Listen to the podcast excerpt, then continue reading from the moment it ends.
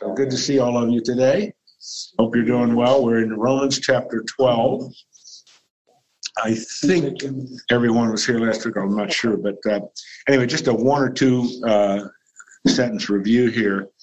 Chapter 12 begins um, the application. It goes through 16. Is the applicational section of the book of Romans. Uh, Paul has given us, is without question, Paul has given us some deep theology in the first 11 chapters. And you've been patient as we've worked through this together. And now, in a sense, he's asking this question What does the justified life look like? Remember, that's the main theme of the book of Romans. What does the justified life look like? And the first exhortation is in verses 1 and 2 is to present our body as a living, holy, acceptable sacrifice to God, and to not let ourselves be conformed uh, to this world, but be transformed by renewing of our minds that we may discern what the will of God is, that which is good, acceptable, and perfect. And last week I wrote on the board, and I guess someone in here took a picture of it because Glenn sent it out to everybody, about the three dimensions of God's will. So take out a half sheet of paper. I want to give you a quiz on that. Wouldn't that be fun? But that that's so important, and I just want you to connect all those dots. Renew your mind. Transformation begins with renewing of our mind, with the result that we can discern what the will of God is. What is it? It's way, three ways he talks about it the good, the acceptable, and perfect will of God. would you agree, before we get into verse 3, would you agree with this sentence? 96% of God's will for your life is already revealed. That's a very specific number. Well, yes, Glenn. I pulled that number out of thin air, actually. Okay, good. it's kind of disappointing. Um, what I'm trying, and is that's sort of a ridiculous thing for me to say, but what I'm trying to get you to think about is the the vast amount of content of what God's will for your life is is already revealed. Would you agree with that? In the Bible, yeah. It's in the Bible. Because if you break those three three aspects of God's will down that we did on the board, sovereign will, his moral will, and then his individual will. But as I made, I hope you caught that. When we talk about the individual, that's the non-moral areas of our life. Why would I say it that way? Because the moral areas of our life are already revealed. You do not have the freedom in Christ to lie, or to steal, or commit adultery, or murder, or any of the other dimensions of God's moral law. And I, in my life, I was in an academic setting most of my adult life in a variety of areas, but I had countless numbers of students over the years uh, help me to find the will of God. They come into my office. Now, what they meant by that was, should I marry such and such? Should, what major should I have? What should I accept this option uh, when I graduate that's being offered to me or whatever? And I always would say to the student, you know, the most of what God wants for your life is already revealed. What you're talking about involves your wisdom as a student, your wisdom, your discernment, which is what God gives you as you walk with Him in obedience. That's what the uh, the wisdom literature of the Bible is all about: wisdom, discernment, understanding, prudence.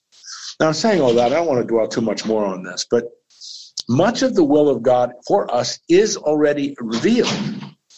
So when he talks about renewing your mind, which we talked through Scripture and so on, so that we can discern what the will of God is, because it's already revealed.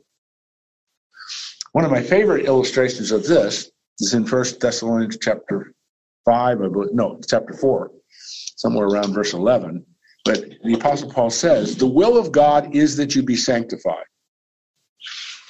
Now, that, based on what we studied in this book, you should know what that means.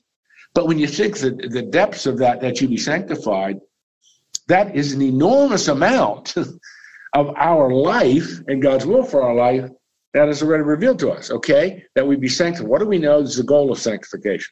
To become like Jesus. Okay, we know the goal of what God's doing in our life. We know that the Holy Spirit is the key to the sanctifying process. So I'm just saying, so much of God's will for our life is already revealed.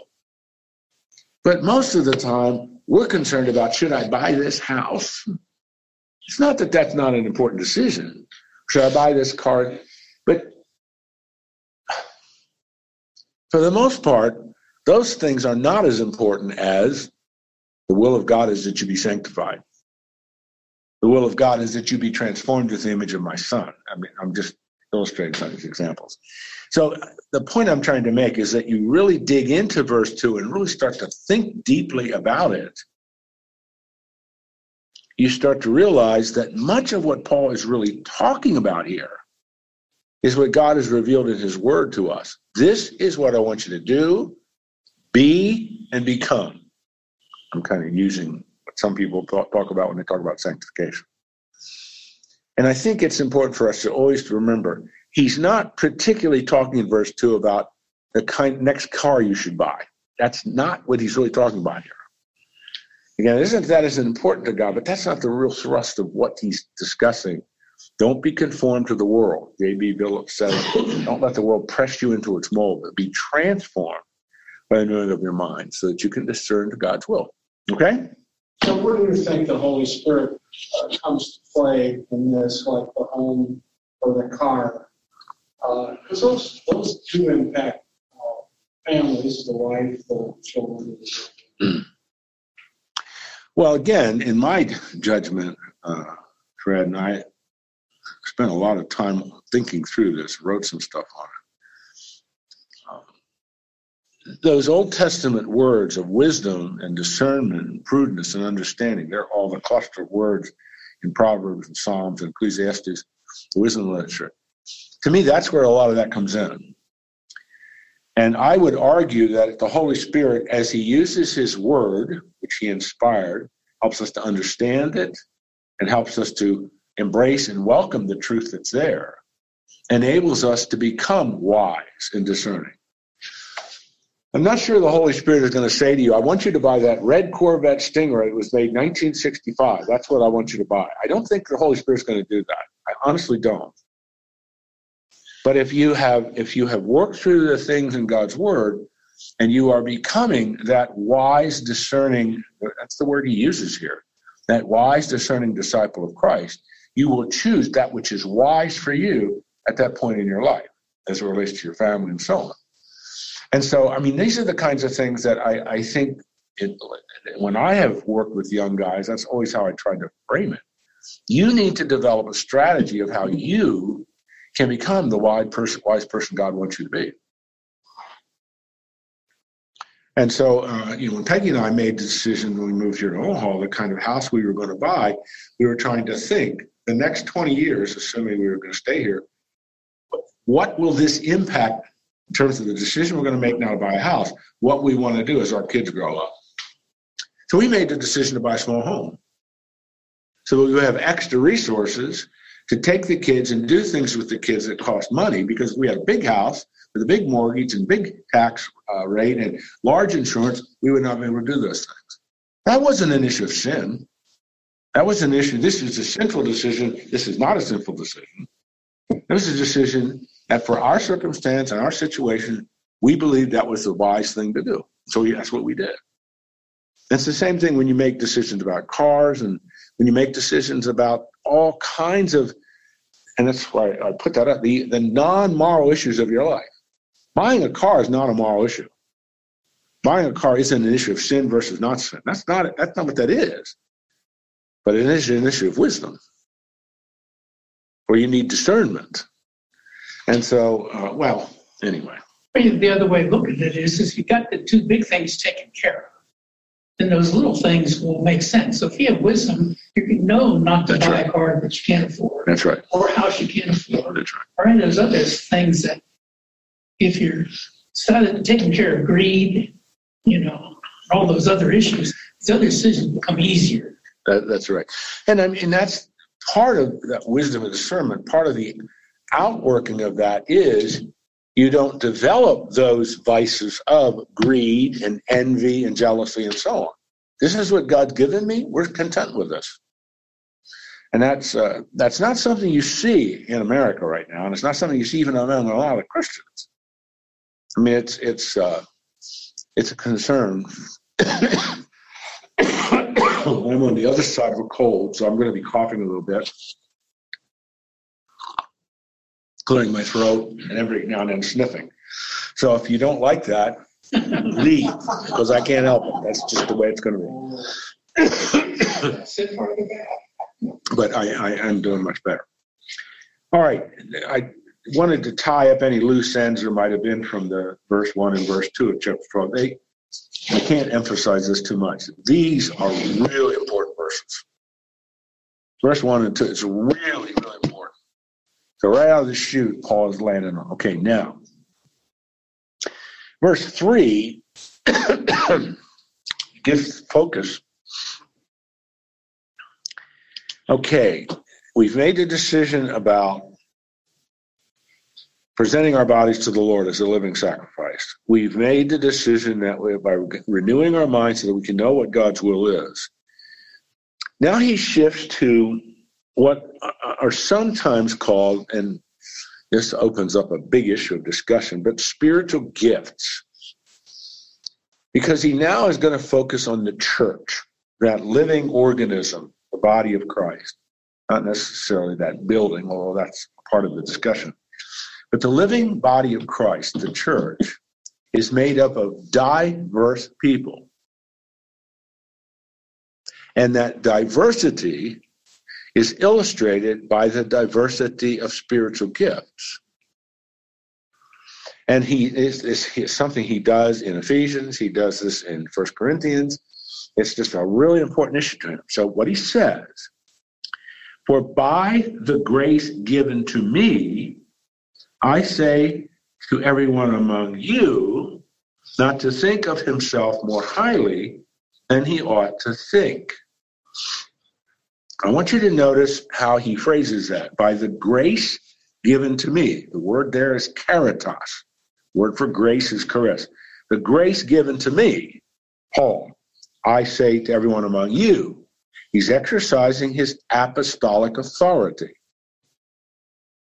But he frames it around, but by grace, God's given to me.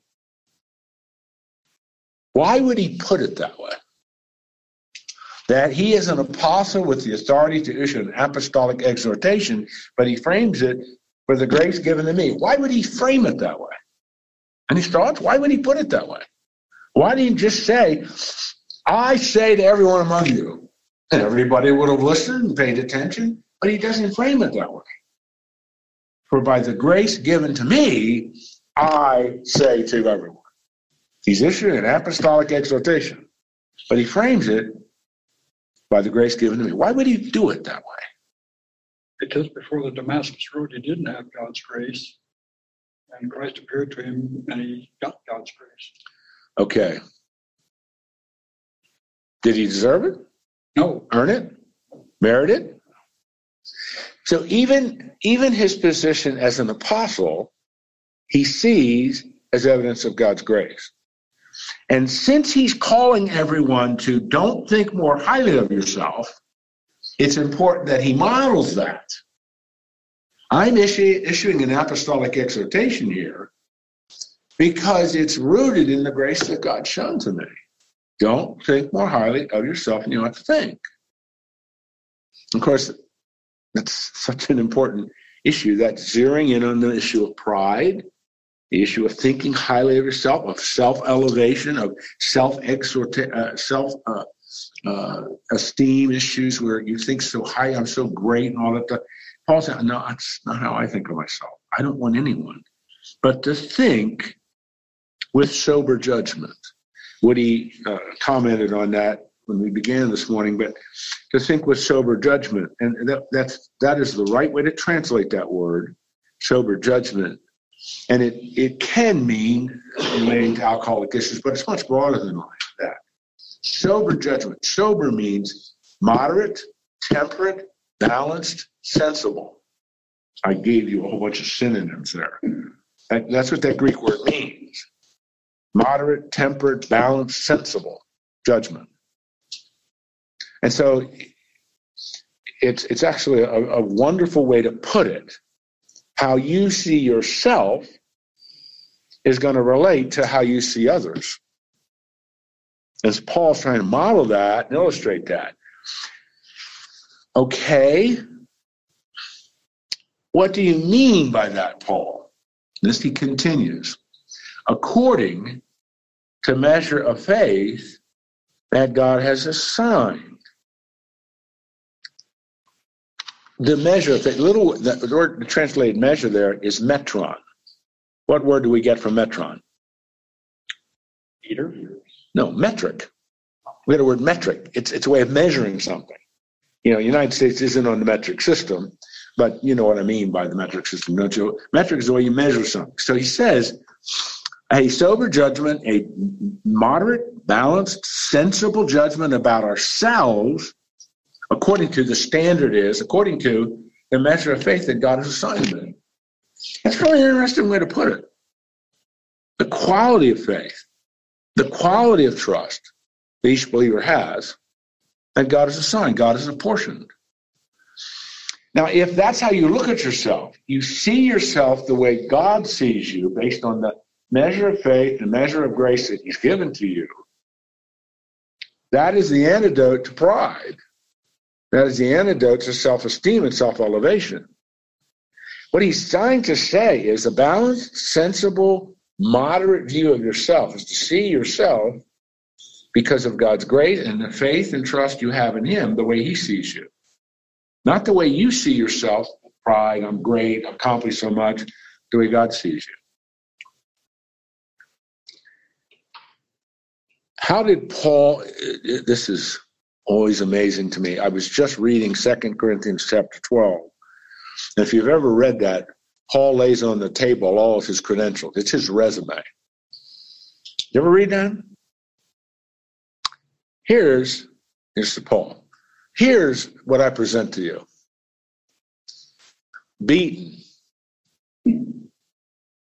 scourged, thrown into the sea three times, shipwrecked twice, left for dead after being stoned. Remember, there's credentials. He says, you know what? I I was taken up to paradise. And I had a grand vision of what God had. I can't even put it into words. But to make sure I was not conceited with this, what did God do? He gave me a thorn in the flesh from Satan. It's a messenger of Satan. God permitted, but it's a messenger of Satan, thorn in the flesh. And what does he say? I asked God three times to remove it. And then what does he say? I learned something through that. That when I'm weak, I'm really strong.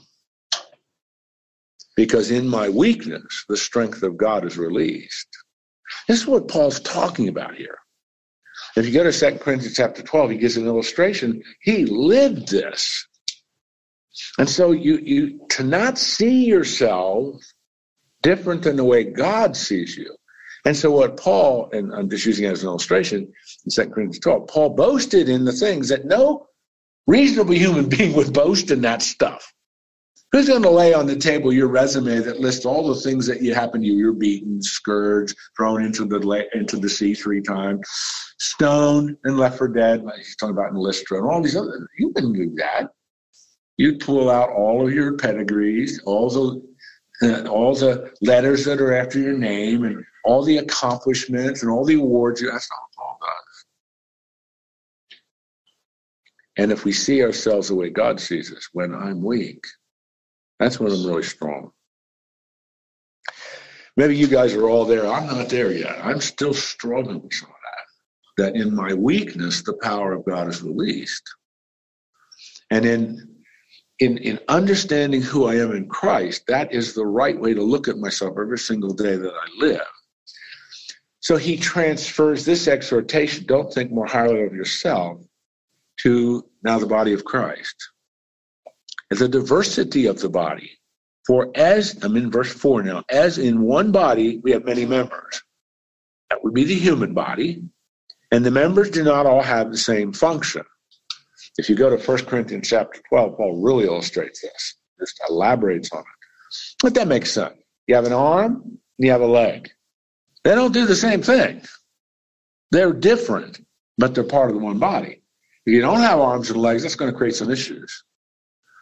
So we, though many, are one body in Christ. And that's the metaphor that he uses for the church. And individually, members of one another. Just like the human body is made up of parts that are different but all relate together to produce the living, functioning body. So the body of Christ is one with a diversity of member, many members, but we're connected. We do not compete, we cooperate. We, we do not try to be better, we try uh, than the other. We try to work based on our own strengths and own gifts so that the end result is this united body working together produces what God wants through his church. That works the same in a marriage, but that's not what he's talking about here. Verse 6. Having gifts that differ, verse 6, having di- grace gifts that differ according to the grace given to us. Notice that again. The spiritual gifts we have are the grace given to us.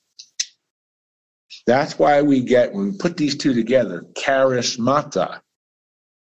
Charismata is the gift of grace. And Paul talks about this in, in, in 1 Corinthians 12. That's given by the Holy Spirit. And what he does in the, the next part of verse 6 on through the end of verse 8 is he itemizes a series of spiritual gifts.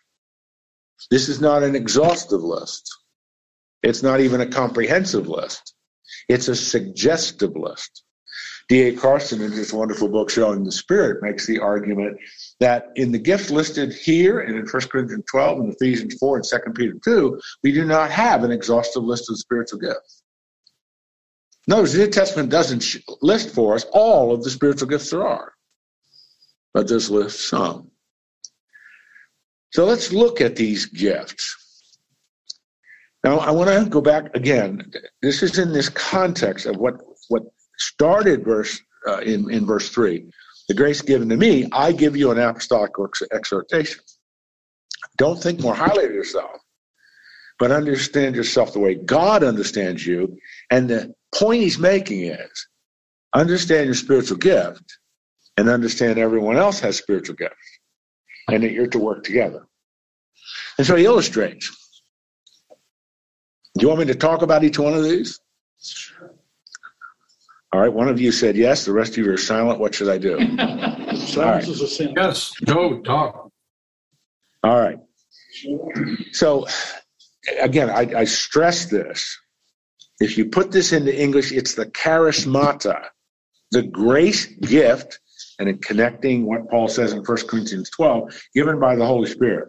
So this is a suggestive list. It's not comprehensive. It's not exhaustive. Let us use them. To the grace, let us use them. If prophecy, in proportion to our faith, please note that he's connecting two really important aspects prophesy or prophecy and get and faith.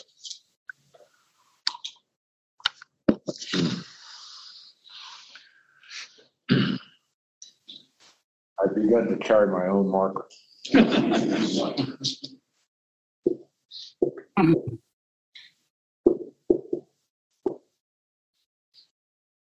Now, this is the spiritual gift of prophecy. Now, please note the C. If it would be prophesy with an S, that means the act of giving prophecy. That's not what he's using. He's using the word of prophecy. Now, prophecy has two dimensions to it in the Bible. Prophecy is the proclamation of revealed truth. Prophecy can also mean foretelling of the future. Jeremiah, I'm talking about the book of Jeremiah. The book of Jeremiah is an example of biblical prophecy. Jeremiah is telling Judah before they go into captivity the future. He's telling them what's going to happen. He tells them what's going to happen when they go into captivity. You're going to tell them stay there for 70 years, build your homes, farm, plant your crops, raise your kids, etc. He's telling them this is what's going to happen to you. But most of the time, and this is how it's used here in this verse, it's the proclamation of revealed truth. And that's why you will see, uh, for example, in 1 Corinthians 11, Paul, ta- uh, Paul said, Philip had four daughters who were prophets. They are prophesying. What does that mean? They're in Con, or they're in in, uh, in Samaria. They were telling the future. That's not what it means. They were proclaiming the revealed truth of God. So please note, go to that verse that we're studying. Prophecy according to what? Faith. Prophet, notice that. Prophecy according to, I'm looking the wrong page. Prophecy in proportion to our faith. And so that's that's really important because proclamation revealed truth, and he tells us according to what? Our faith. Now, when he uses the word faith what does he mean? That act of trust that you put in Jesus when you believe that his death, burial, and resurrection was for you? Or does he mean faith in terms of the revealed doctrine, the Christian faith, the content of what it means to be a Christian, the content of all that's revealed to us? So, which one is it in proportion to your faith? The content, the content of what you believe.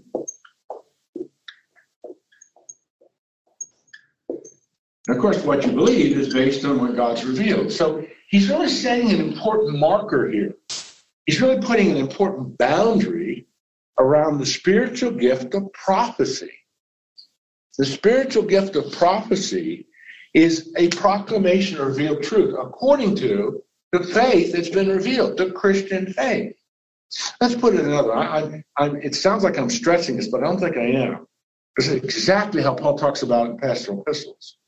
Prophecy according to the doctrine that God's revealed, the sound doctrine of our faith. So, what he's really pleading for here is the proclamation of the doctrine that God revealed. I'm not making this up. This isn't what I think. This isn't what I believe. This is what God has revealed, and that's what I'm going to proclaim to you. Can you give an example of that today? How that would work? It's pretty easy. Someone asks you why you believe in Christ. You believe in Christ because, or do you believe in Christ rose from the dead? You say yes because that's revealed in your faith. That's right not real hard on that. I, well, it would be the best place, and uh, Bill, you're absolutely right. The best place to illustrate this is what do you believe about Jesus Christ? If I am given the ta- if I'm given the spiritual gift of prophecy, illustrating it, I will proclaim the revealed truth about Jesus Christ. What's the Christian faith say about Jesus Christ? He was a great man. That's not distinctively Christian. He was a great ethicist, great ethical teacher. You can be a Christian and not and believe that. You don't have to be a Christian believe that. A lot of people believe that. I believe that Jesus Christ was fully God and fully man. Oh, a little bit different. I believe that Jesus Christ was raised from the dead. I believe that Jesus Christ ascended into the Father, sitting at his right hand. I believe that Jesus Christ is coming back again. I believe that Jesus Christ one day rules, King of Kings and Lord of Lords on this planet. Zechariah 14 tells you you're going to rule from. Jerusalem. Now you're getting specific and you're itemizing doctrinal positions about who Jesus Christ is.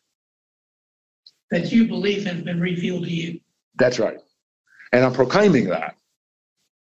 And that's what that's why it's such an important prophecy in proportion to our faith and I mean, that's a great way to translate. I read from the ESV translation. That's a great way to translate that in proportion to our faith. Not what I'm saying, but what's been revealed. And that's why we speak of the Christian faith as a body, a belief, a content, a belief. This is what Christians believe. And that's what I proclaim. And so it's just so fascinating to me. That's the very first thing. And, and uh, the, all the different lists that I quickly itemized there a moment ago that are in the New Testament, they all have different places where they begin. But he's this one is beginning prophecy and approach to our faith, which relates to renewing your mind and all the stuff he's been talking about so far. All right?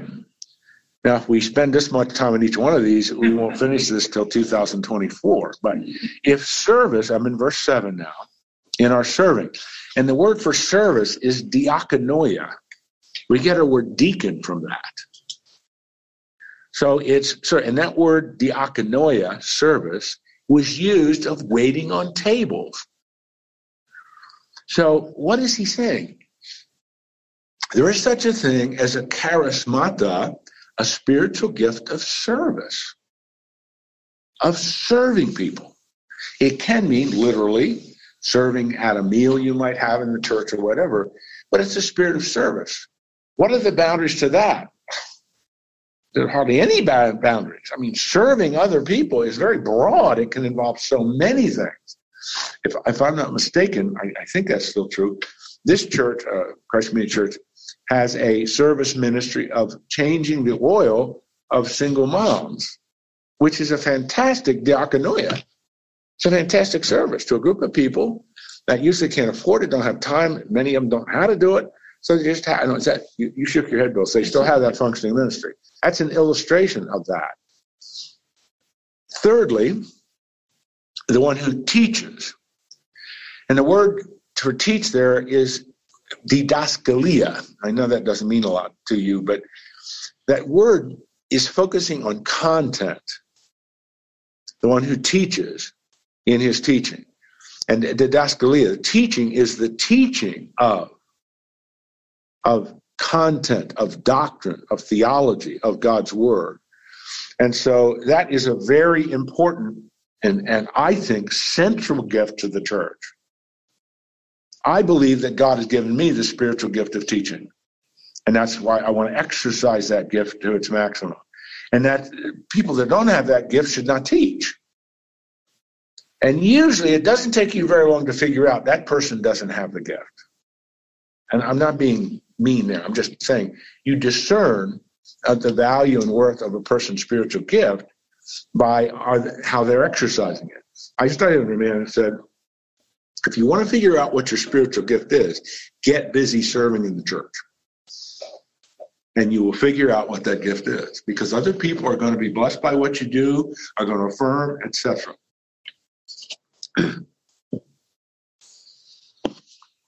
Verse 8 The one who exhorts in his exhortation.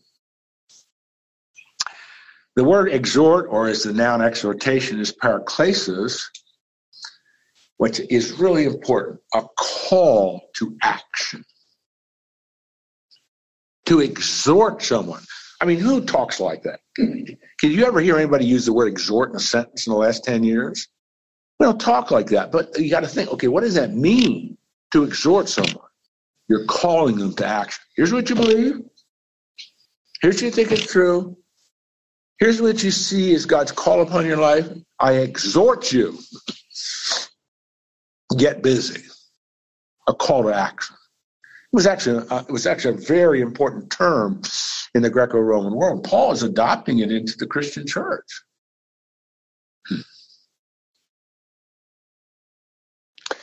A good pastor, and I have to be careful how I say this, uh, but a good pastor should always have as a part of his message an exhortation let's make it let's bring it down to a milder and unimportant application. If you believe what this text we've been studying means then here's what you should be doing. Exhorting them calling them to action to obedient action. Got it? That's the so what of a sermon. Yes. Pastor Matt says. That's the so what of a sermon. If you believe this is true, which we've just studied together, what's the takeaway that's going to cause you to act differently? What's, what's the call to action in your life? And this isn't just out of the pulpit, it's the congregation members encouraging one another as well. Oh, yeah, exhorting one another, absolutely. I just illustrated that as a pastor. But that matter of exhortation is if we really believe this, and that this is what it's saying, then let's get busy and do this.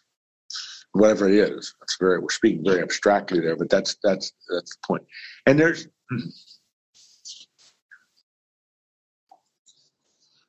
there's that mutual exhortation, that mutual call to action that is part of what the body does. Continuing, kind of in the middle of verse 7, or excuse me, verse 8. The one who contributes in generosity. This is the, the spiritual gift of giving, but in, in generosity. The one who leads, uh, and that that is some people would not necessarily say that's the best way to translate that because it gives aids, helps, encourages, but with zeal, with zeal. And uh, leadership is should always be zealous, and that's uh, another New Testament uh, uh, and really biblical exhortation. And then finally, the one who does acts of mercy with cheerfulness. And the Greek word there is actually almost hilarity.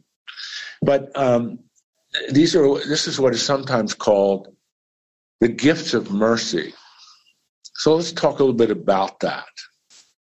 The gifts of mercy.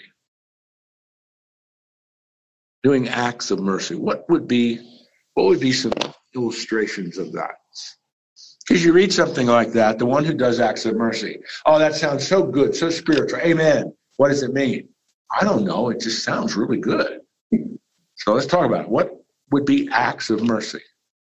Remember what the word mercy means.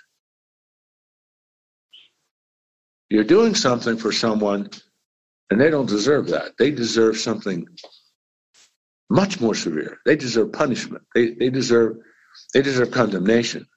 But that's not what you're doing. It would be an act of mercy. Wouldn't just simply forgiving somebody for wronging you qualify? I think so. That would be an illustration. Mm-hmm. But the does acts of mercy. So it's it's Oh, real. No, no, that's not wrong, Joe. But the, the emphasis does acts of. So it's acts of mercy. You're doing it. What might be a real good penetrating example of an act of mercy? Finding someone who's destitute, Okay. reaching out and talking and asking, is there a way, any way that I can help you with this service? My grandmother. This is a long time ago. Both before World War II and after World War II. In Lancaster, Pennsylvania, they lived uh, on a street called Duke Street. There were, we called them bums. Today we would call them homeless men who were out of work. My grandmother was a woman that was known. She would give a hot meal to a bum. They couldn't come in the house. She would give them the hot meal. They'd have to sit on the porch and eat the meal. I always think of my grandmother, that was an act of mercy. They didn't deserve that. Certainly didn't earn it. But she believed that was something she could do to help someone that's, and, and it, during the Depression, unlike today, there was no safety net. You know, if you were out of a job you were homeless, that was it. I mean, you, you it was really extreme destitution compared to anything we know today in the United States. But I always think of that, how, what my grandmother did there. My mom and I uh, used to talk about the things that my grandmother did in those acts of mercy. How about visiting prisoners? Remember Elizabeth Fry? Uh, Fred's in one of the classes I teach. This last week, we studied Elizabeth Fry, who lived in 18th century England, Uh, and she started, she's incredible. She had 11 children, incredible woman. She started a ministry in Newgate Prison, which in the, in the section with women. Because in England, this is the time of into the 19th century, Victorian England and so on, what Charles Dickens wrote about and Oliver Twist and Great Expectation and all that. If women were arrested for stealing a loaf of bread and she had two kids, those two kids would go to prison with her because there was no social system. And in these prisons for women, there were, there were no bathrooms. There was a pot in the corner. There was no bed. They gave you some straw. And little kids in this. And Elizabeth Fry started to, this is wrong. And she started doing acts that she gave them Bibles. She started to teach them things. She started to help them get get certain skills that when they get out of prison, I mean, that's an act of mercy. And uh, she's an extraordinary woman. She turned the entire prison reform system upside down. She's an amazing woman. But it illustrates, and we, I, we were studying those, there were three of them. William Wilberforce, who you know what he did with slavery, actually, and uh, Anthony Ashley Cooper, who began dealing with child labor in England because during the Industrial Revolution, from age seven on up, children were taken into the factories, textile mills largely, and into the coal mines and worked 12 hours a day, six days a week. And he said, that's wrong because there was no public education system for kids.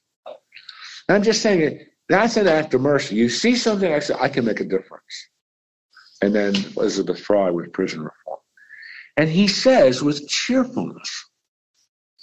You do an act of mercy with cheerfulness. This was the thing that's so amazing about Elizabeth Fry. How she approached this with cheerfulness. And she showed something to these women that no one else was showing. And she literally transformed the prison system of England. One woman, the impact she made.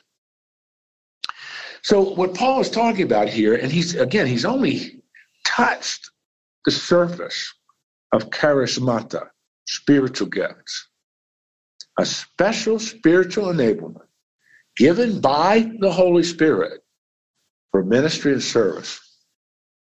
Prophecy, diakonia, service, didaskalia, teaching, exhortation, call to action, giving, generosity, leading, and then acts of mercy. Don't think more highly of yourself. Think of yourself within the context of how God has gifted you and get busy doing. Got it? Amen. I mean, you can see why when Christians started to take this stuff seriously, they turned the Roman Empire upside down. They really did. I've mentioned this before. I, probably none of you, and I wouldn't expect you to, but Tom Holland is a British historian in 2019 published a book entitled Dominion. And what he does is he shows, and he is not a Christian, he's a studies an historian. But what Holland does is he shows the revolutionary impact of the church in 2,000 years. And he studies and he, he takes segments, he studies each segment, and he illustrates it. And I mean, the things that we're talking about, he, in the very early Irenaeus of Lyon is the beginning, and he talks about when the waves of plague would sweep through the Roman cities, you know, plagues are not something just happened in 1300s. There were plagues all the time. A disease, because in densely populated areas, disease comes through. Everybody would run for the hills. That's where that comes from. But the Christians stayed, and the Christians cared for the sick.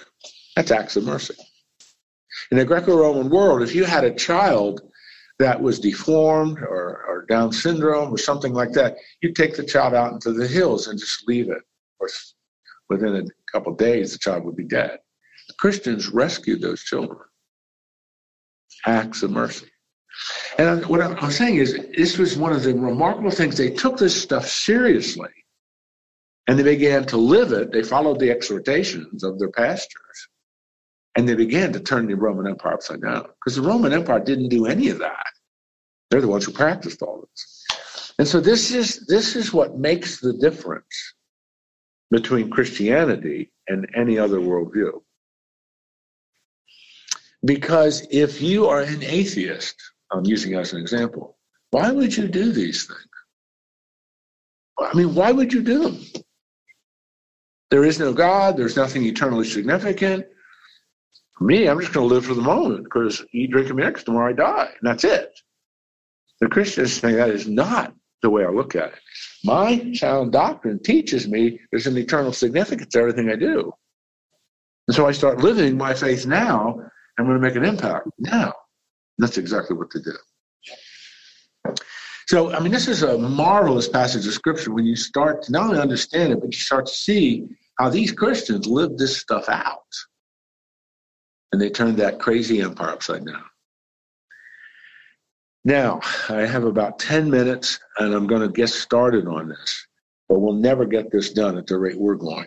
and it's always, your fault, not my fault. No, I'm just kidding. But he starts to talk now.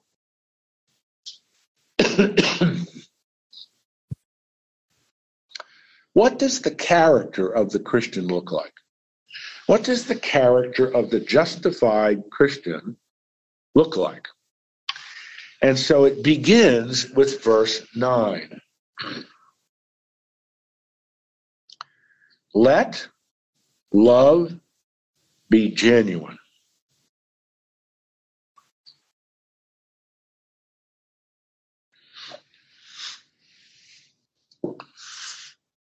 That's all over the Bible. That's all over the New Testament. Now, you already know this, but let me just make sure you're with. When you see the word love here, what is the Greek word for that? Everybody knows this Greek word. What is it? Agape. The Greek word is agape. Now, if you don't know that word, your assignment is to know that word. Memorize that word. Don't forget that word.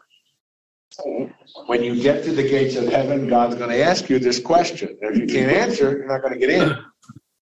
Those last two sentences are false. Don't believe it.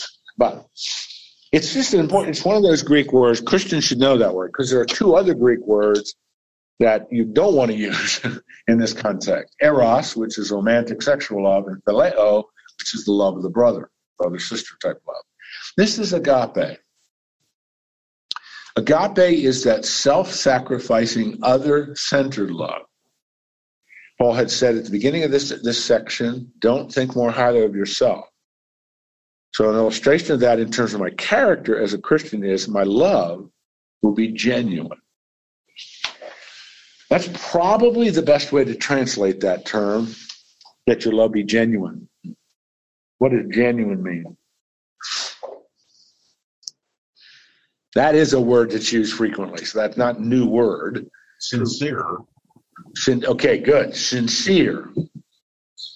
It's true. It's if you put it in a negative way, it's not faked.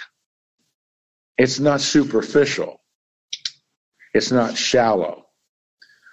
Now, to drive the point home, the Bible, especially the New Testament, really stresses who models that kind of love for us. Christ does. He died on the cross for us. He was not thinking more highly of himself. Paul makes a lot of this in Philippians chapter 2. But so for love to be genuine, I, in the remaining six, seven minutes, I, I want to talk about this for a while. So let's let's let's do it this way. Now that I have a good marker that works, I'm going to go nuts with it. Be ready, okay? Let's put a list. Put a list together.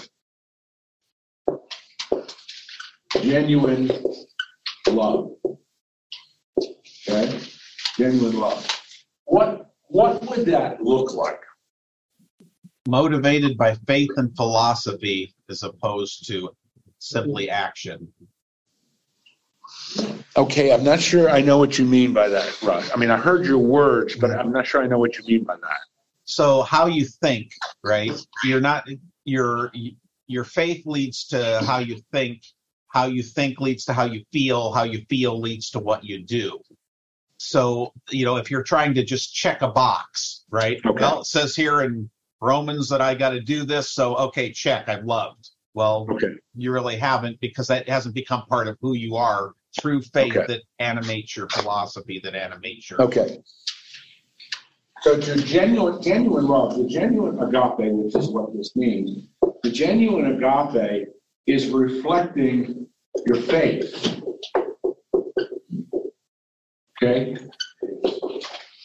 That, that's, that would be good. What else, in a real practical, gut level, interpersonal, genuine love, what would that look like? Who you are from the heart. Okay? And- Who you are from your heart. Let's, let's, because of time here, let's talk about in a marriage. Actually, what you do. What you do, what you say. If it's agape, other centered, self sacrificing love, regardless of what the person is doing or saying, I will do that. I will love that person. Paul makes a big deal of this in Ephesians 5. He's talking about a husband, you love your wife as Christ loved the church. Christ put no demands on that. His love was illustrated by his death on the cross, etc. So um, what I'm trying to also get at, listen, love is not manipulative. Agape love is not manipulative. It's not controlling. Love is not self-centered. I really should, should put an end to First- not. First Corinthians 13. You understand what I mean by that? Because manipulative love is, I will love you because of what I get out of this. And if you don't do it, I'm not going to love you. If a husband treats his wife like that, I guarantee you that marriage is headed for divorce. It is not going to last. Either that, it's going to be another totally disastrous relationship that will be absolutely horrible to live in. Hey, Jim, I, Jim, I argued with my wife. And my wife would say to me, Stop it. I love hey, Jim, to my heart. Just a minute, Glenn. Hold on. Two or three of those, I was done. Yeah. I thought, Yeah. this is hurting me more. Yeah. And so I thought, Good. love her. Yeah. Glenn, what were you going to say there too? uh, I don't think, I don't think you heard, uh, Russ had some input for you. Who does? Russ? Uh, Oh, I think I heard what, I think I did get what Russ Yeah. said. love. Okay. It's it's not I love you if. It's not I love you because. It's simply I love you unconditionally.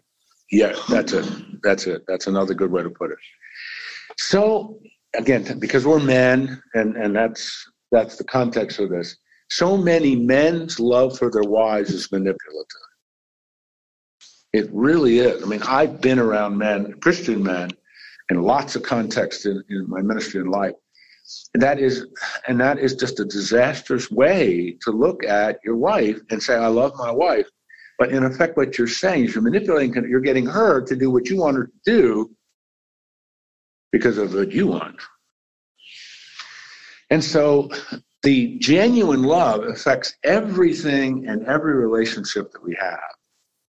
I have learned, as Fred illustrated in his own marriage, I've learned, I've been married to Peggy for 53 and a half years, but I've learned what it means to love her. I can tell you the first eight, nine years of our marriage, well, first of all, when we got married, we didn't know the Lord, but you know, I mean, it was horrible. But as you watch the Lord after I came to the Lord in 72 and all the things, then you start to rethink some of your priorities as you are in, in God's Word and so on. Same way with raising children. If you think you can pound your kids into obedience, you're building a relationship that's going to result in rebellious children. It's not going to work. Or if you, well, anyway. Um, how about in the workplace? And that's a different, that's a different relationship. It really is. But what does love look like in the workplace? Because in the workplace, you have accountability standards, you have performance standards, you have all those things. But what does love look like in the workplace? What does genuine love look like in the workplace? Being sensitive to other people, being helping them when you see they're in need. Okay. You still have that other centered servant, but sometimes the other centered servant attitude toward people is you're in the wrong seat of the bus and I've got to change your seat. I mean, if your boss, the supervisor. And the loving thing to do is get him out of the seat, get him in another seat. And so that's it's that's the hard thing because leaders often all they want to do is meet their performance goal and don't care about the people that really help them reach that performance goal. But the more you serve and love people, the more you're going to reach that performance goal. And that's why to, to work with individuals who genuinely love the Lord and genuinely show this kind of love, it's it's really a wonderful thing to see in action. To see leaders who love people the way Christ loved people.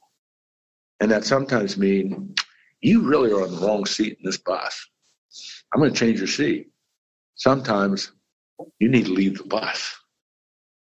That's a loving thing to do, isn't it? They're in the wrong role. They can't do it. And so the loving, because ultimately that's the best thing for them. Now, I'm using in some ways ridiculous examples, but this, I, I want you to think as we think application, the mark of the Christian, and it is very instructive. And this list of character traits loves the first one. That's not a coincidence. That's the overarching governing character trait. Francis Schaeffer wrote a book one time called The Mark of the Christian. And you open the book. What's the mark of the Christian? Love. Jesus said, You will know that you they will know you are my disciples by how you love one another. That's pretty important. Today, the message is you will know you're my disciples by how you fight with one another.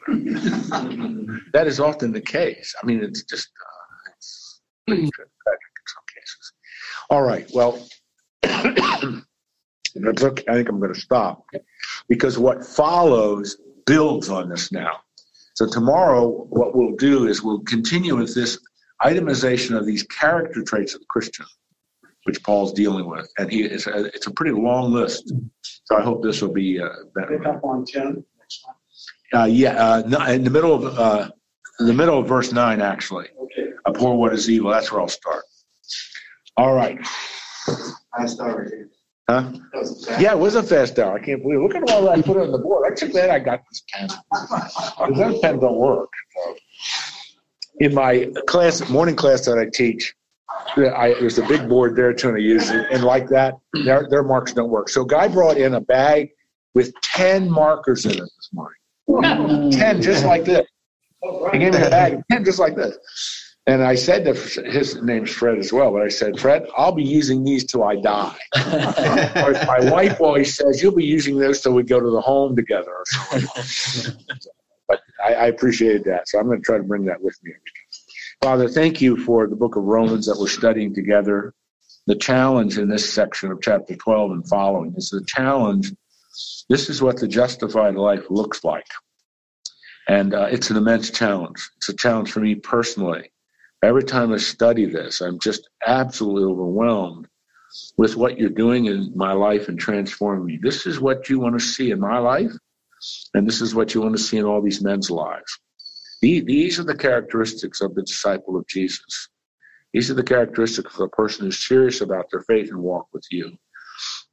So, as we're just beginning these character traits that we just started this morning, I pray that you'll help bring conviction to our hearts, bring the desire to continue to allow you to transform us, and give us the desire to walk in loving obedience with you, to become all that you want us to become and be. So I commit these men to you. The guys online as well as the guys here in the class classroom. So we trust you with this. We thank you that you're loving and patient with us.